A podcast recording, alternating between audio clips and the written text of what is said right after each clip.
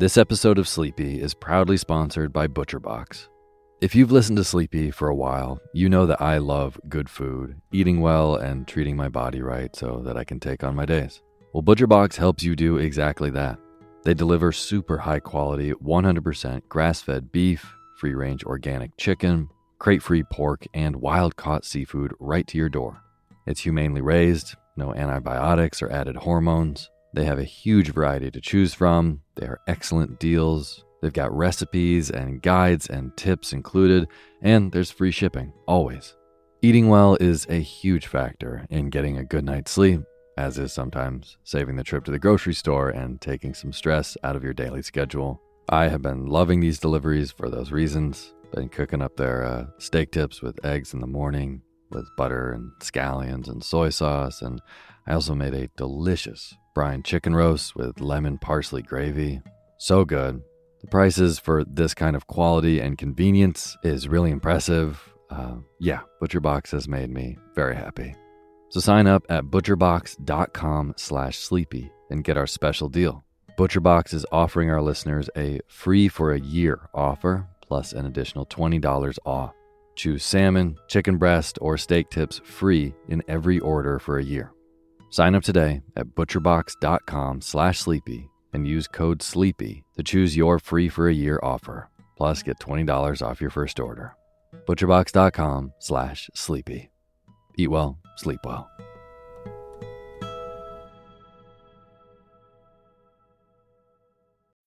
When you need mealtime inspiration, it's worth shopping Kroger, where you'll find over 30,000 mouthwatering choices that excite your inner foodie. And no matter what tasty choice you make, you'll enjoy our everyday low prices, plus extra ways to save, like digital coupons worth over $600 each week. You can also save up to $1 off per gallon at the pump with fuel points. More savings and more inspiring flavors make shopping Kroger worth it every time. Kroger, fresh for everyone. Fuel restrictions apply.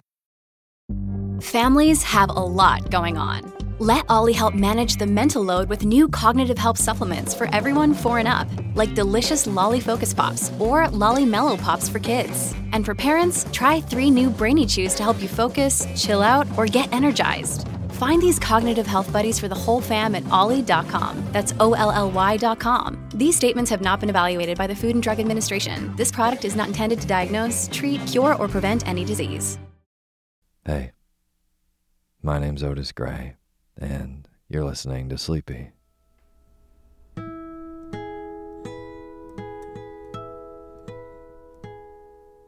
Podcast where I read old books to help you get to sleep, and a proud member of the Airwave Podcast Network. I have got a wonderful, snoozy bedtime story for you tonight.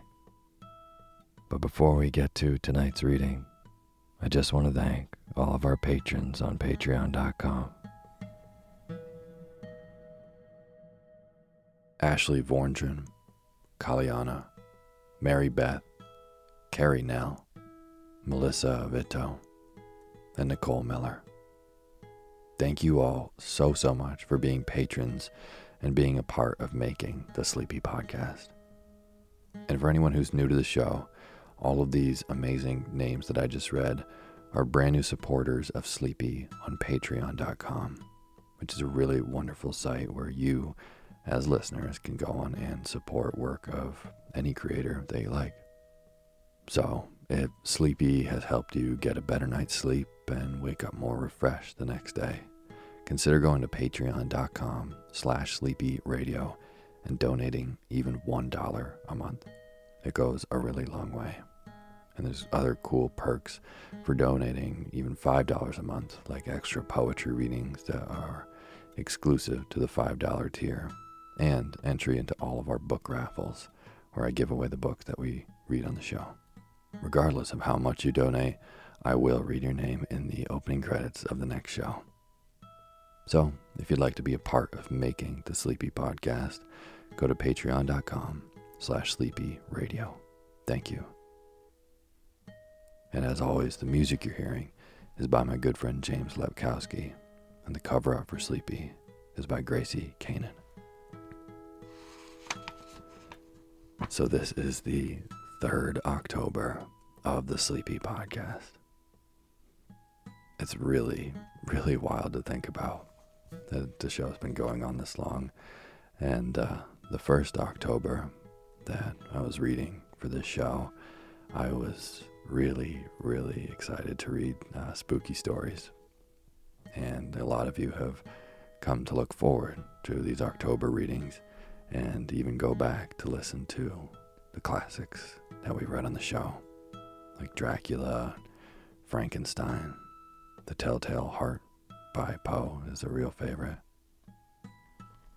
So, I just want to welcome you all back to another October where I'll be reading you some spooky stories throughout the month each Sunday. Tonight is a spooky story, um, but the beginning is actually kind of a wonderful love story. It's pretty sad, but it's really beautiful, melancholy, really beautifully written.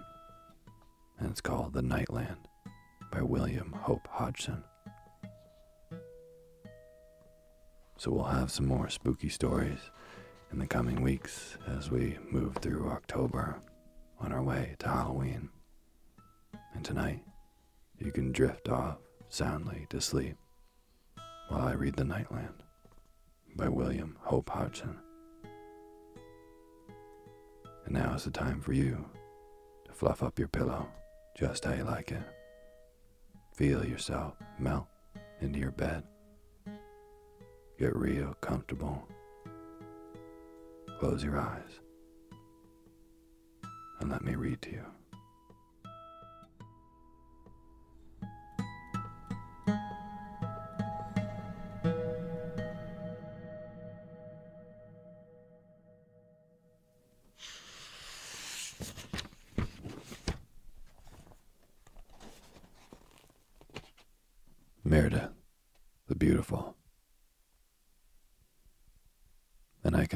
Touch her face, and I cannot touch her hair, and I kneel to empty shadows, just memories of her grace, and her voice sings in the winds, and in the sobs of dawn, and among the flowers at night, and from the brooks at sunrise, and from the sea at sunset, and I answer with vain callings. It was the joy of the sunset that brought us to speech. I was gone a long way from my house, walking lonely wise and stopping often that I view the piling upward of the battlements of evening, and to feel the dear and strange gathering of the dusk come over all the world about me. The last time that I paused, I was truly lost in a solemn joy of the glory of the coming night. And maybe I laughed a little in my throat, standing there alone in the midst of the dusk upon the world.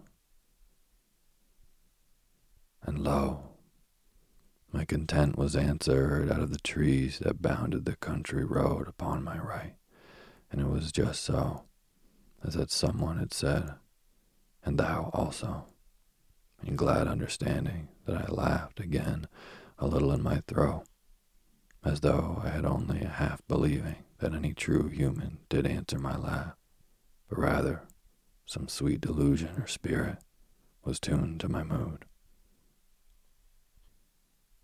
But she spoke and called me by my name, and when I had gone to the side of the road that I should see her somewhat and discover whether I knew her, I saw that she was surely that lady who for her beauty was known through all of that sweet county of Kent as Lady Mirdath the Beautiful, and a near neighbor to me, for the estates of her guardian abounded upon mine.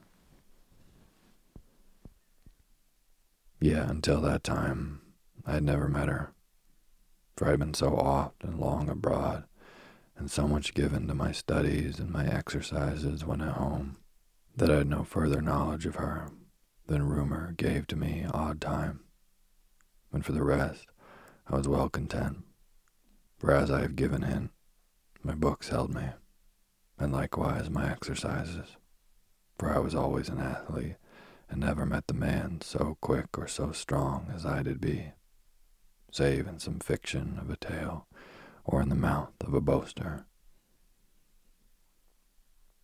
Now I stood instantly with my hat in my hand and answered her gentle bantering so well as I might, the while that I peered intent and wondering at her through the gloom, for truly rumor had told no tale to equal the beauty of this strange maid, who now stood jesting with so sweet a spirit and claiming kinship of cousinhood with me, as was truth, now that I did wake to think.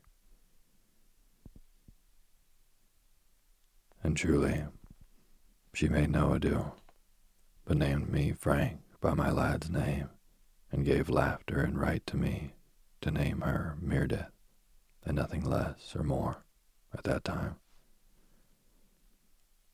And she bid me then to come up through the hedge and make use of a gap that was her own special secret, as she confessed when she took odd leave with her maid to some country frolic dressed as village maids, but not to deceive many, as I dare believe. And I came up through the gap in the hedge and stood beside her. And tall she had seemed to me when I looked up at her, and tall she was in truth. But indeed I was a gray head taller. And she invited me, then, to walk with her to the house, that I meet her guardian and give word to my sorrow that I had so long neglected to make call upon them. And truly her eyes to shine with mischief and delight as she named me so for my amissness.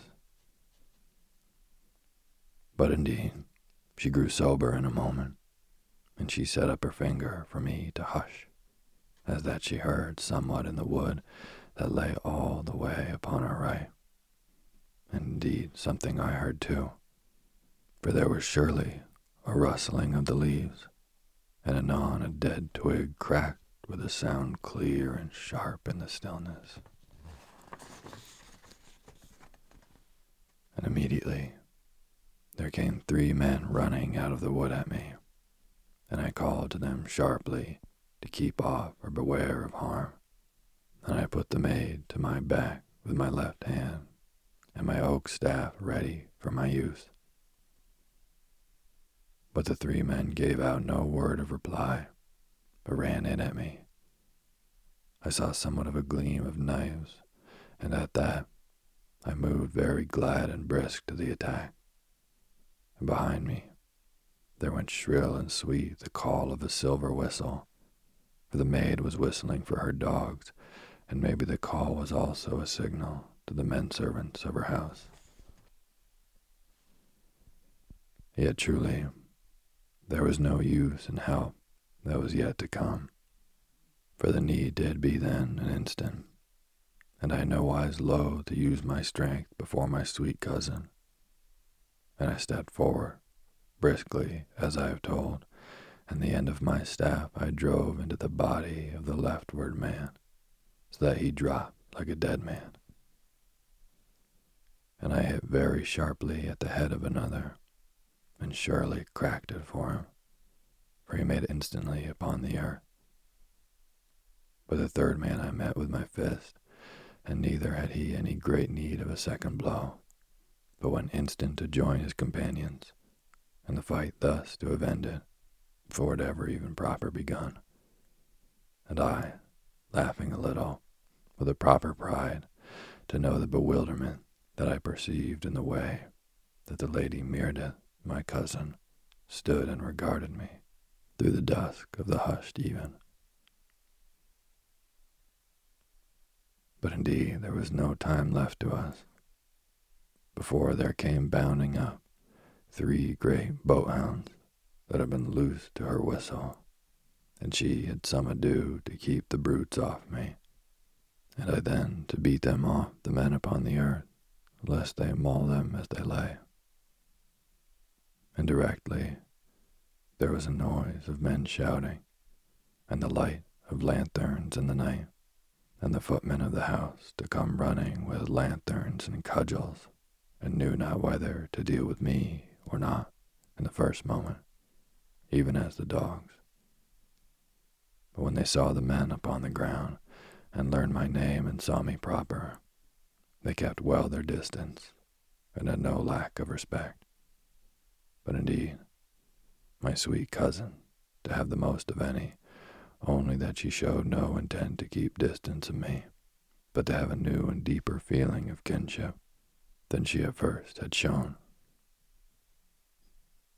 And the men servants asked what should be done with the footpads, seeing that they were now recovering. But indeed I left the matter, along with some silver, to the servants, and very sound justice they dealt out to the men. I heard their cries a good while after we had gone away. Now, when we were come up to the hall, my cousin must take me in to her guardian, Sir Alfred Jarles, an old man and venerable that I knew a little in passing, and because our estates abounded honorably, and because our estates abounded. And she praised me to my face, yet quaintly wise, and the old man, her guardian, thanked me most honorably and with a nice courtesy, so that I was a welcome house friend from that time onward.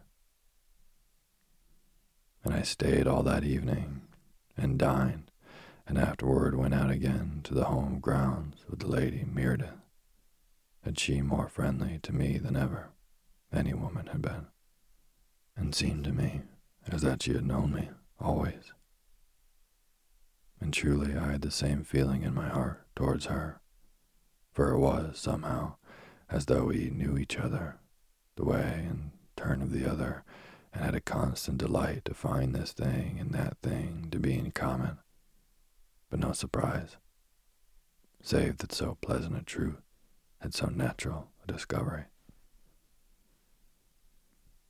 And one thing there was that I perceived held Lady Mirdath all that dear forenight, and this was, indeed, the way that I had my pleasure so easy with the three footpads. And she asked me plainly whether I was not truly very strong. And when I laughed with young and natural pride, she caught my arm suddenly to discover for herself how strong I might be. And surely she loosed it even the more sudden, with a little gasping of astonishment because it was so great and hard. And afterwards, she walked by me very silent and seeming thoughtful, but she went never any great way off from me. And truly, if the Lady Mirdath had a strange pleasure in my strength, I had likewise a constant wonder and marvel in her beauty that had shone but the more lovely in the candlelight at dinner. But there were further delights to me in the days that came, for I had happiness in the way that she had pleasure of the mystery of the evening, and the glamour of night, and the joy of dawn, and all such like.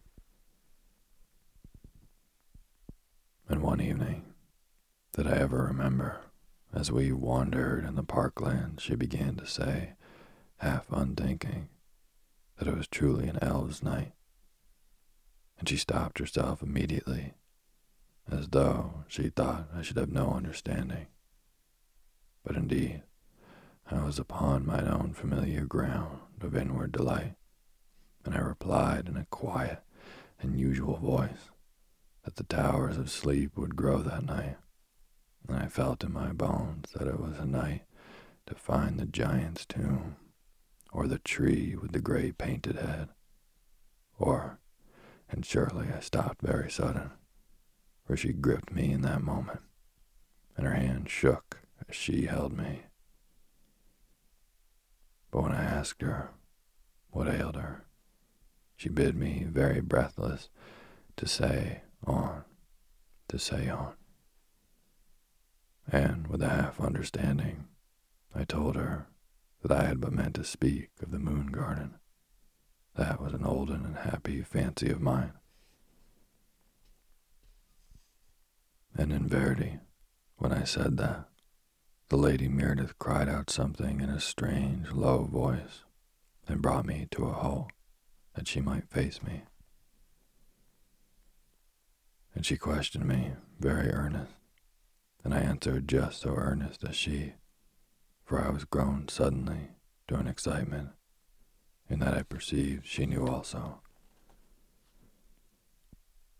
And in verity, she told me that she had knowledge, but had thought that she was alone in the world with her knowledge of that strange land of her dreams, and now to find that I also had traveled in those dear, strange dreamlands.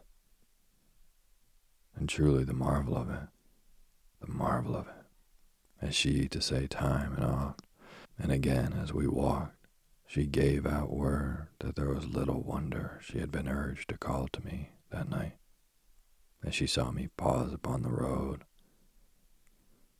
though indeed she had learned of our cousinship before, having seen me go by on my horse pretty oft, and inquired concerning me, and may have daintily irked that I had so little heed of Lady Mirdath the Beautiful.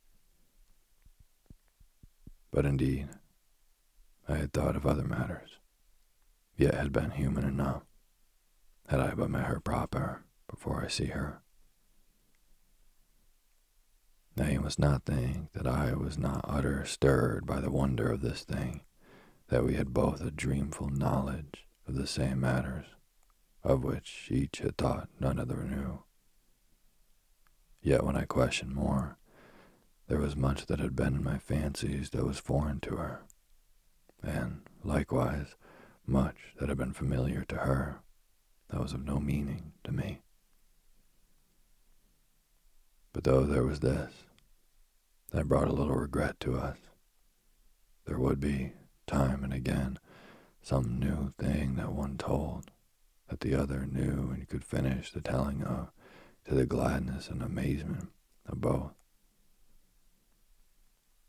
And so shall you picture us wandering and having constant speech, so that hour by hour we grew gladly aged in dear knowledge and sweet friendship of the other.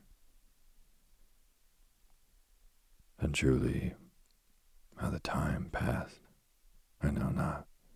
But there came presently a hullabaloo, and the shouts of men's voices, and the baying of dogs, and the gleam of lanterns, so that I knew not what to think, until, very sudden, and with a sweet and strange little laughter, the lady Mirdath to perceive that we had missed the hours utter in our converse, so that her guardian, made uneasy because of the three footpads, had ordered a search. And we all that time a wander together in happy forgetfulness. And we turned homeward then, and came towards the lights. But indeed the dogs found us before we were come there, and they had grown to know me now, and leaped about me, barking very friendly and so, in a minute, the men had discovered us and were gone back to tell Sir Jarles that all was well. And this was the way of our meeting, and the growing of our acquaintance, and the beginning of my great love for Mirdath the Beautiful. Now, from that time onward, evening by evening, I would go wander along the quiet country road that led from my estate to the estate of Sir Jarles. And always I went inward by the hedge gap, and oft I should find the Lady Mirdath walking in that part of the woods, but always with her great boarhounds about her, for I had begged that she do this thing for her sweet safety, and she to seem wishful to pleasure me but truly to be just so oft utter perverse in divers matters, and to strive to plague me, as though she would discover how much I would endure, and how far she might go to anger me. And truly, well, I remember how that one night, coming to the hedge gap, I saw two country maids come thence out from the woods of Sir Jarles but they were not to me. and I would have gone upward through the gap, as ever. Only that, as she passed me, they curtsied somewhat over graceful, for rough wenches. And I had a sudden thought, and came up to them to see them more anigh.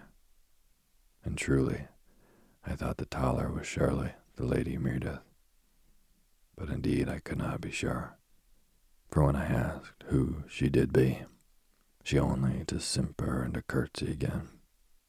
And so was I very natural, all in doubt, but yet sufficient to wonder, having some knowledge of the Lady Mirdath, to follow the wenches, the which I did.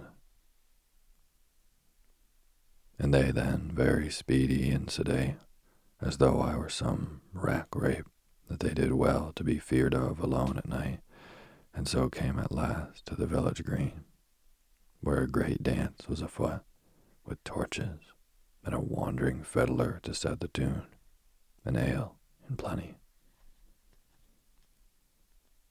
And the two to join the dance, and dance very hearty, but had only each the other for a partner, and had a good care to avoid the torches. And by this, I was pretty sure that they were truly the Lady Mirdath and her maid, and so I took chance, when they had danced somewhat my way, to step over to them and ask boldly for a dance. But indeed the tall one answered, simpering, that she was promised, and immediately gave her hand to a great hulking farmer at lout, and went round the green with him. And well punished she was for her waywardness, for she had all her skill to save her pretty feet from his loudest stampings, and very glad she has to meet the end of the dance.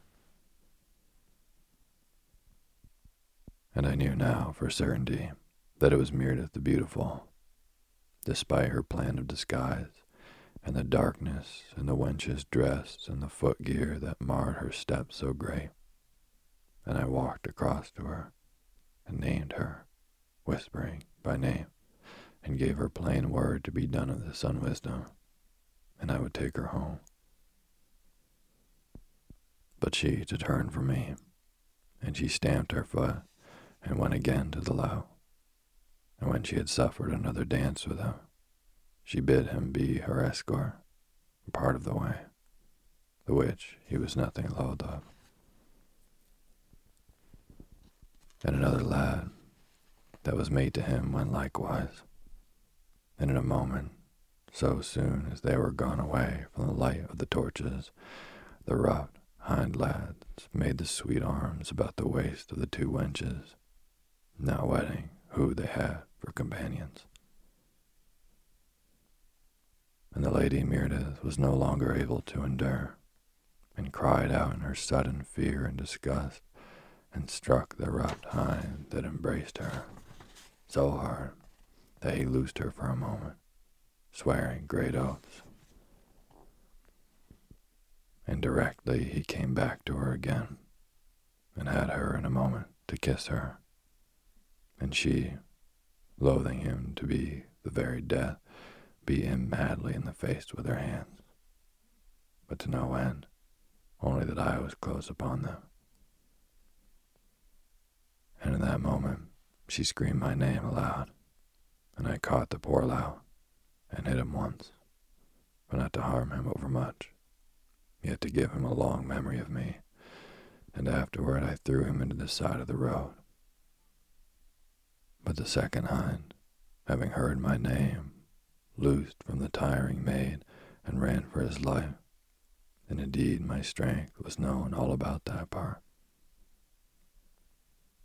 And I caught Mirdath the Beautiful by her shoulders and shook her very soundly in my anger.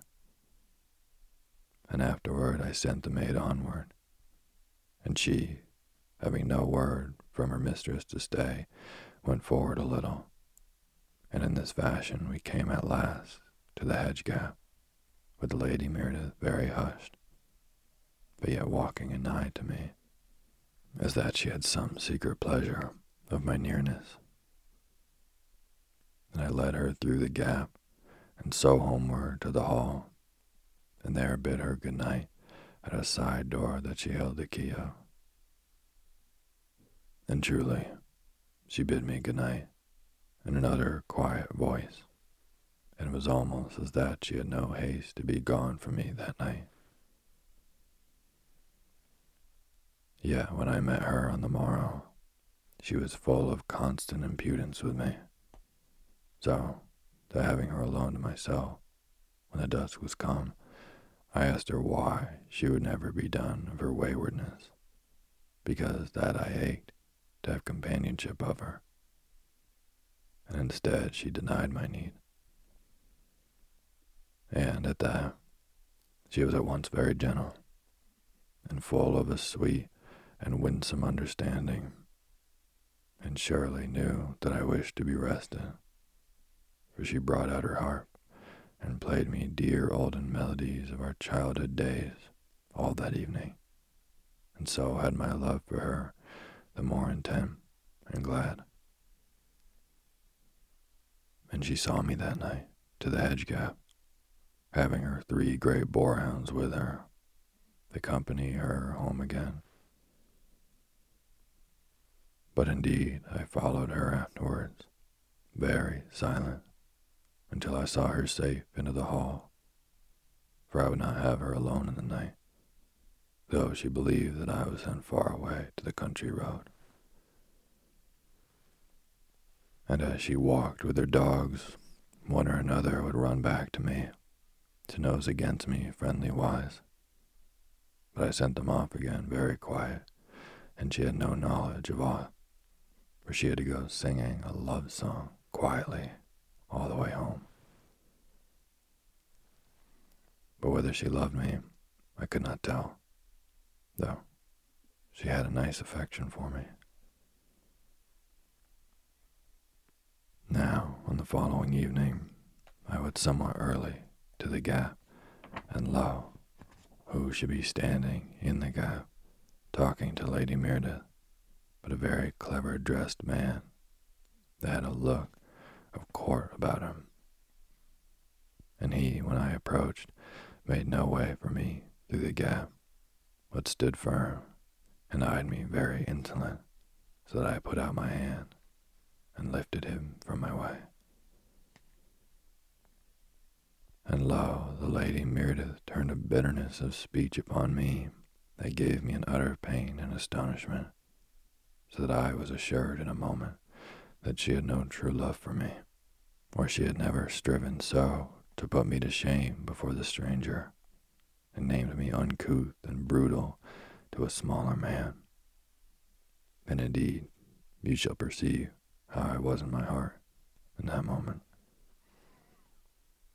And so that there was some seeming of justice in what the lady Mirdath said. But yet might the man have shown a better spirit, and moreover Mirdath the beautiful had no true call to shame me, her true friend and cousin, before this stranger. Yet did I not stop to argue but bowed very low to the Lady Mirdath. And afterward, I bowed a little to the man and made apology, for indeed he was neither great nor strong made, and I had been a better man to have shown courtesy to him, at least in the first. And so, having done justice to my own respect, I turned and went on, and left them to their happiness. Now I walked then, maybe twenty good miles before I came to my own home, but there was no rest in me all that night, or ever, because that I was grown deadly in love of Mirdath the Beautiful, and all my spirit and heart and body of me pained with the dreadful loss that I was come to sudden upon. And for a great week I had my walks in another direction but in the end of that week, I must take my walk along the olden way, that I might chance to have a sight of my lady. And truly I had all the sight that ever man did need put him in dread, pain, and jealousy. For truly, as I came in view of the gap, there was the Lady Mirdath, walking just without the borders of the great wood, and beside her there walked the clever dressed man of the court, and she suffered his arm around her, so that I knew they were lovers, for the Lady Mirdath had no brothers nor any youthful men menkin.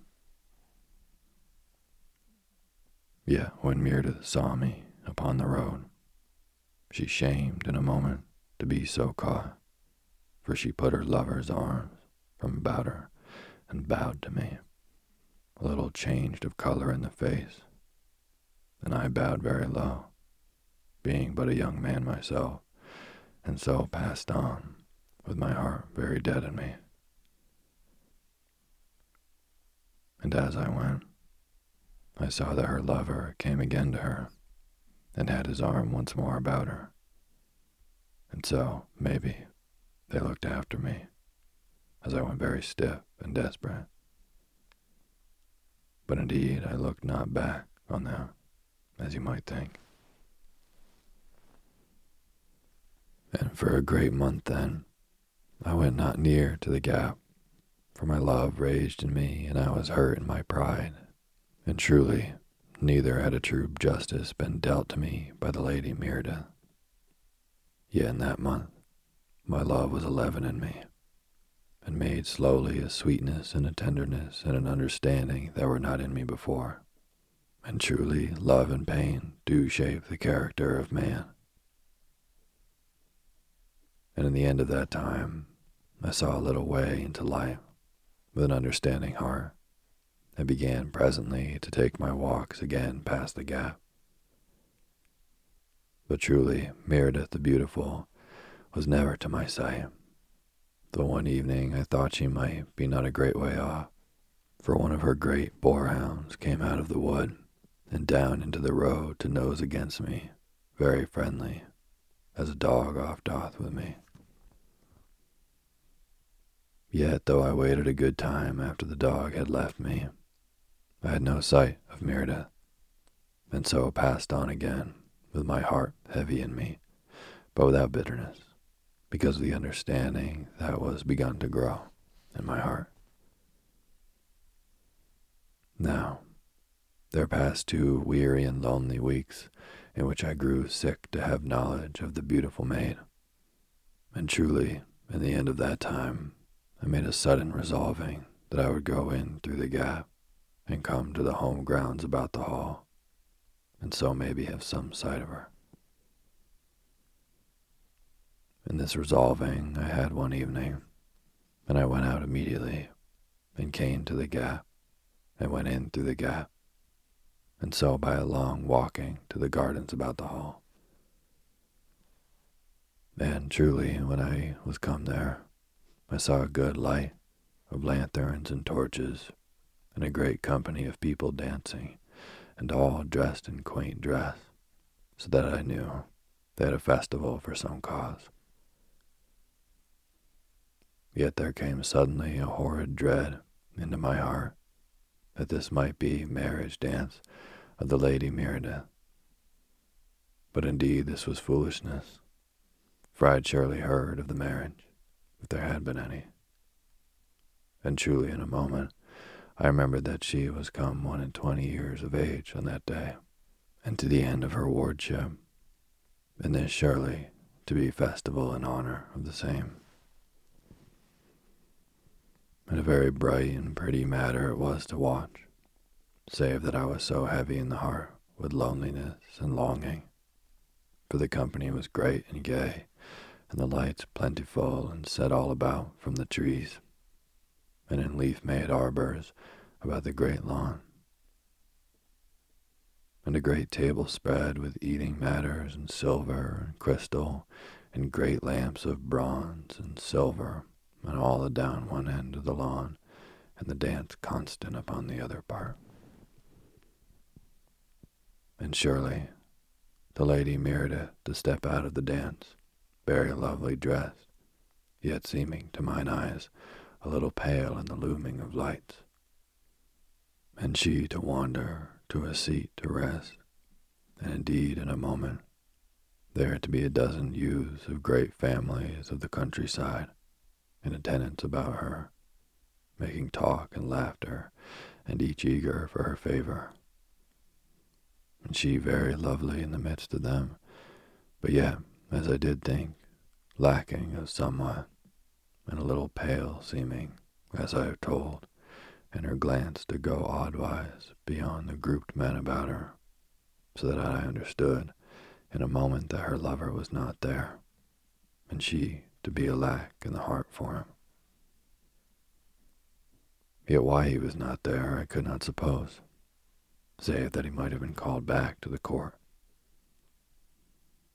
And surely as I watched the other young men about her, I burned with a fierce and miserable jealousy of them, so that I could near have slept forth and plucked her out from among them, and had her to walk with me in the woods, as in the olden days, when she also had seemed near to love. But truly, what use to this? For it was not they who had held her heart, but as I saw plain, for I watched her with an eager and lonesome heart, and knew that it was one small man of the court that was lover to her, as I have told.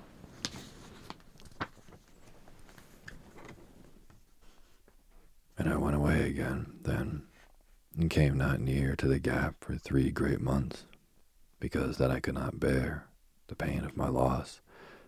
But in the end of that time, my very pain to urge me to go, and to be worse than the pain of not going, so that I found myself one evening in the gap, peering very eager and shaken across the sward that lay between the gap and the woods, for this same place to be as an unholy ground for me. But there was it that first I saw Mirdath the Beautiful, and surely lost my heart to her in that one night. And a great time I stayed there in the gap, waiting and watching hopelessly. And lo, sudden there came something against me, touching my thigh very soft. And when I looked down, it was one of the boarhounds, so that my heart leaped, near frightened, for truly my lady was come somewhere nigh, as I did think. And as I waited, very hushed and watchful, yet with an utter beating heart, surely I heard a faint and low singing among the trees, so utter sad. And lo, it was Mirdath singing a broken love song, and a wanderer there in the dark alone, save for her great dogs. And I arced with strange pain in me that she did be so in pain, and I ached to bring her ease, yet moved not, but was very still there in the gap, save that my being was all in turmoil. And presently, as I harked, there came a slim white figure out from among the trees, and the figure cried out something, and came to a quick pause, as I could see in the half dark. And lo, in that moment, there came a sudden and unreasoned hope into me, and I came up out of the gap, and was come to Mirdath in a moment, calling very low and passionate and eager, Mirdath, Mirdath, Mirdath.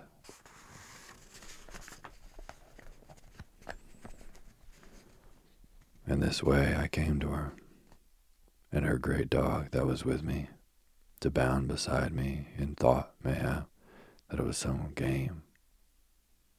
And when I came to Lady Mirdath, I held out my hands to her, not knowing what I did, but only telling of my heart that needed her so utter and craved to ease her pain. And lo, she put out her arms to me, and came into mine arms with a little run. And there she bowed, weeping strangely, but yet with rest upon her, even as rest was come sudden and wondrous upon me. And sudden she moved in mine arms and slipped her hands to me very dear, and held her lips up to me, like some sweet child, that I kiss her. But indeed, she was also a true woman, and an honest and dear love of me. And this to be the way of our betrothal, and simple and wordless it was, yet sufficient, only that there was no sufficiency in love. Now, presently, she loosed herself out of mine arms, and we walked homeward through the woods, very quiet, and holding hands as children do.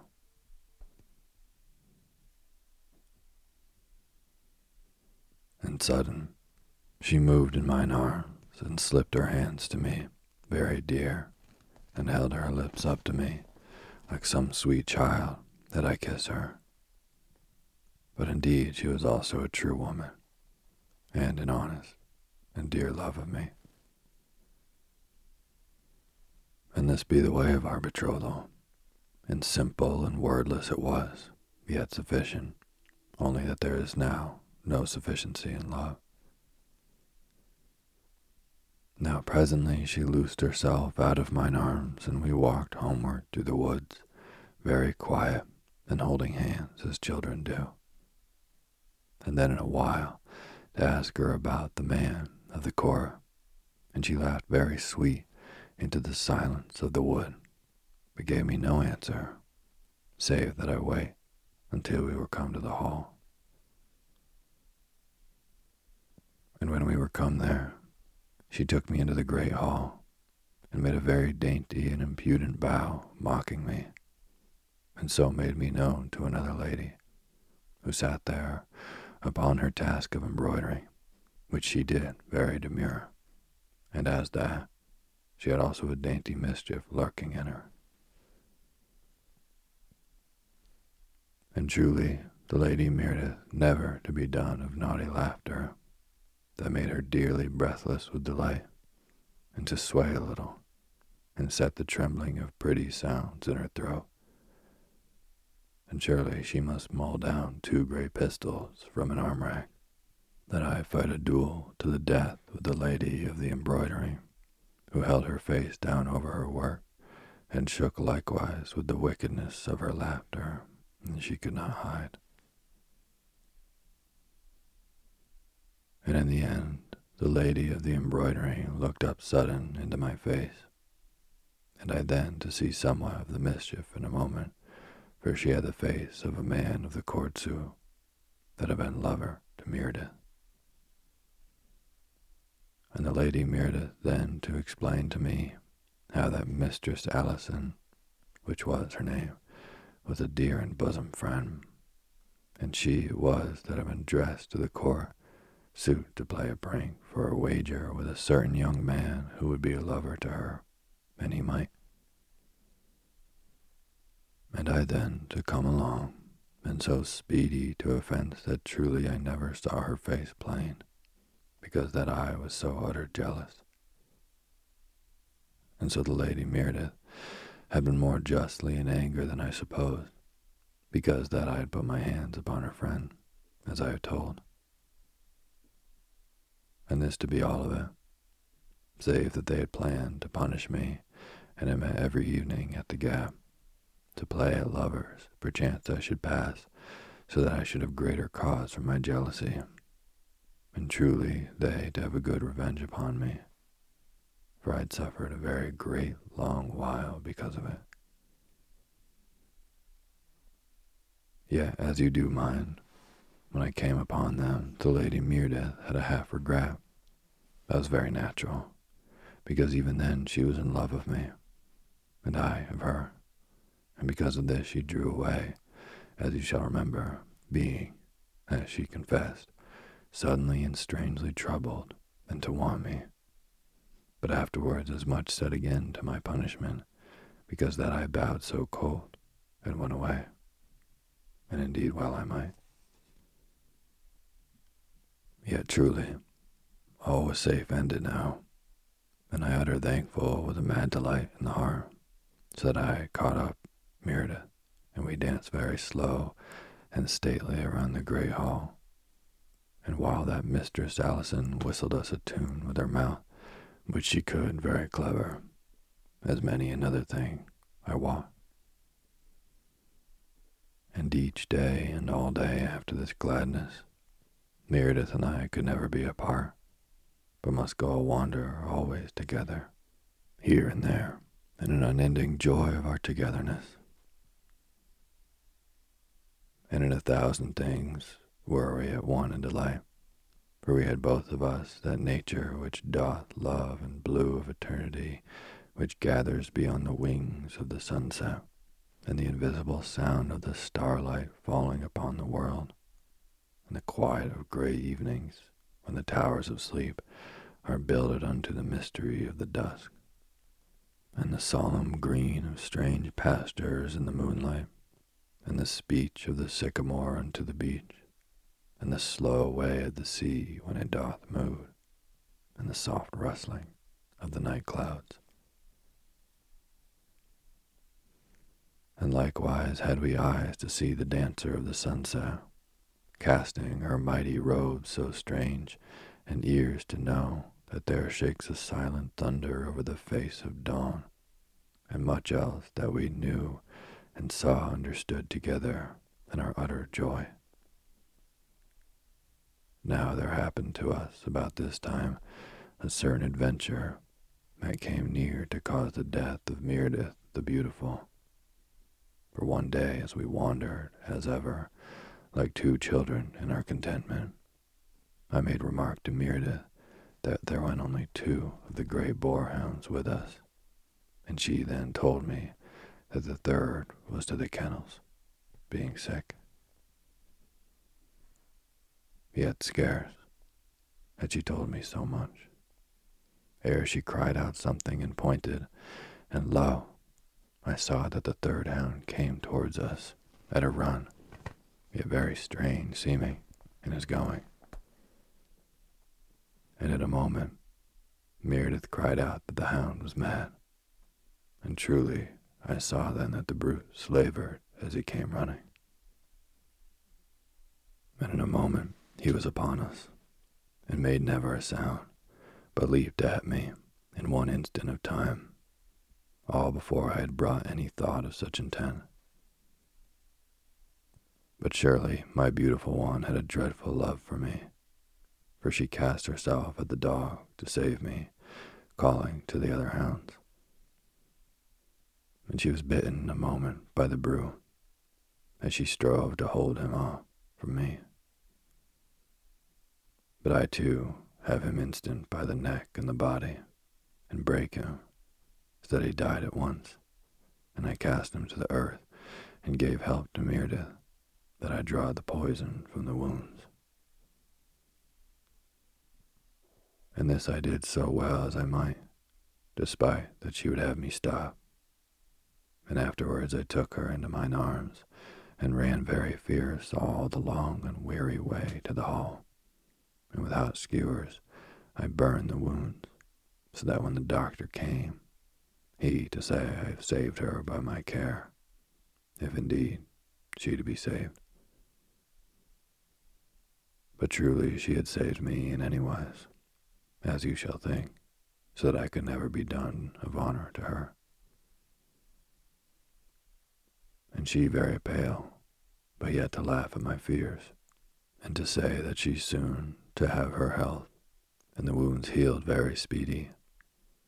But indeed it was a long and bitter time before they were proper healed, and she so well as ever. Yet in time so it was, and another weight was lifted off my heart.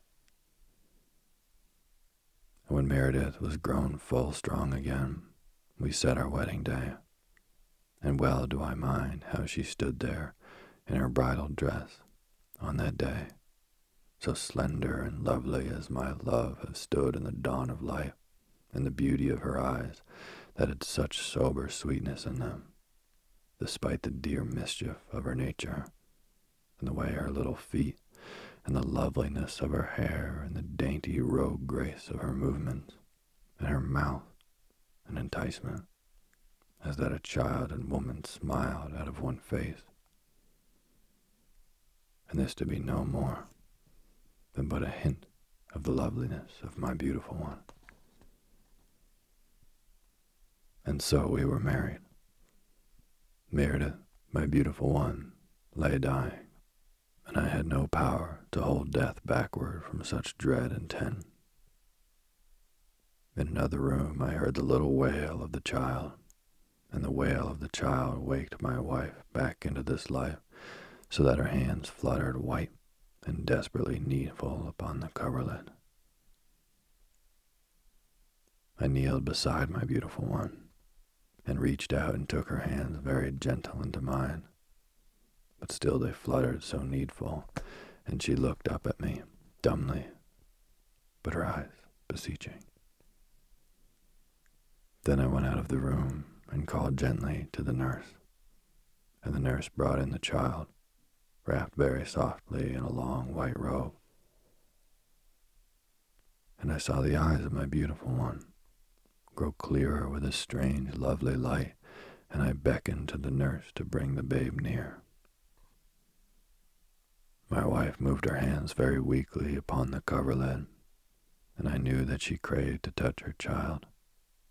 Then I signed to the nurse and took my child in mine arms, and the nurse went out from the room, and so we three were alone together. Then I sat very gentle upon the bed, and I held the babe near to my beautiful one, so that the wee cheek of the babe touched the white cheek of my dying wife.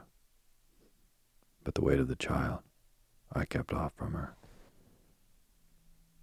And presently I knew that Mirdath, my wife, strove dumbly to reach for the hands of the babe, and I turned the child more towards her, and slipped the hands of the child into the weak hands of my beautiful one, and I held the babe above my wife with an utter care, so that the eyes of my dying one, looking into the young eyes of the child.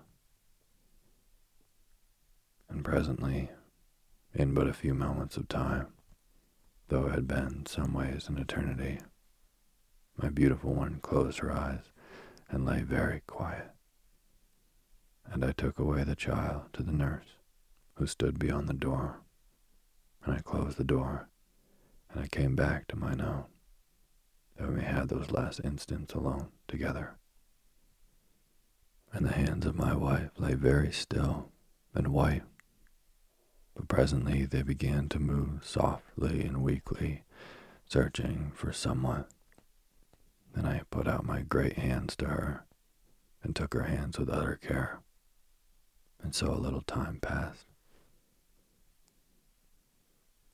Then her eyes opened, quiet and gray, and a little dazed seeming, and she rolled her head on the pillow and saw me, and the pain of forgetfulness went out of her eyes, and she looked at me with a look that grew in strength, unto a sweetness of tenderness and full understanding.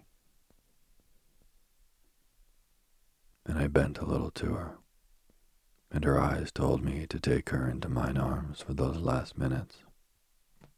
Then I went very gentle upon the bed and lifted her with an utter and tender care, so that she may lay suddenly, strangely restful against my breast. For love gave me skill to hold her, and love gave my beautiful one a sweetness of ease in that little time that was left to us and so we twain were together. And love seemed that it made a truce with death in the air about us, that we be undisturbed, for there came a drowse of rest even upon my tense heart, that had known nothing but a dreadful pain through the weary hours. And I whispered my love silently to my beautiful one, and her eyes answered, and the strangely beautiful and terrible moments passed by into the hush of eternity. And suddenly, Mirdath, my beautiful one, spoke, whispering something. And I stooped gently to hark, and mine own spoke again. And lo, it was to call me by the olden love name that had been mine through all the utter lovely months of our togetherness. And I began again to tell her of my love that should pass beyond death. And lo, in that one moment of time, the light went out of her eyes, and my beautiful one lay dead in mine arms. My beautiful one.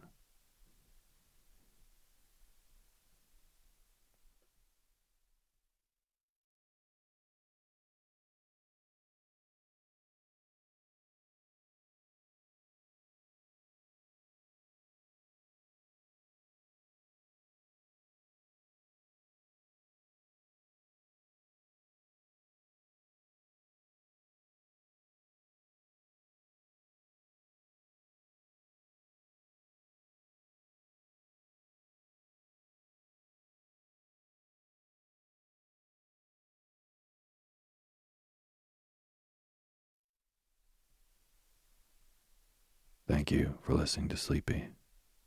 Good night.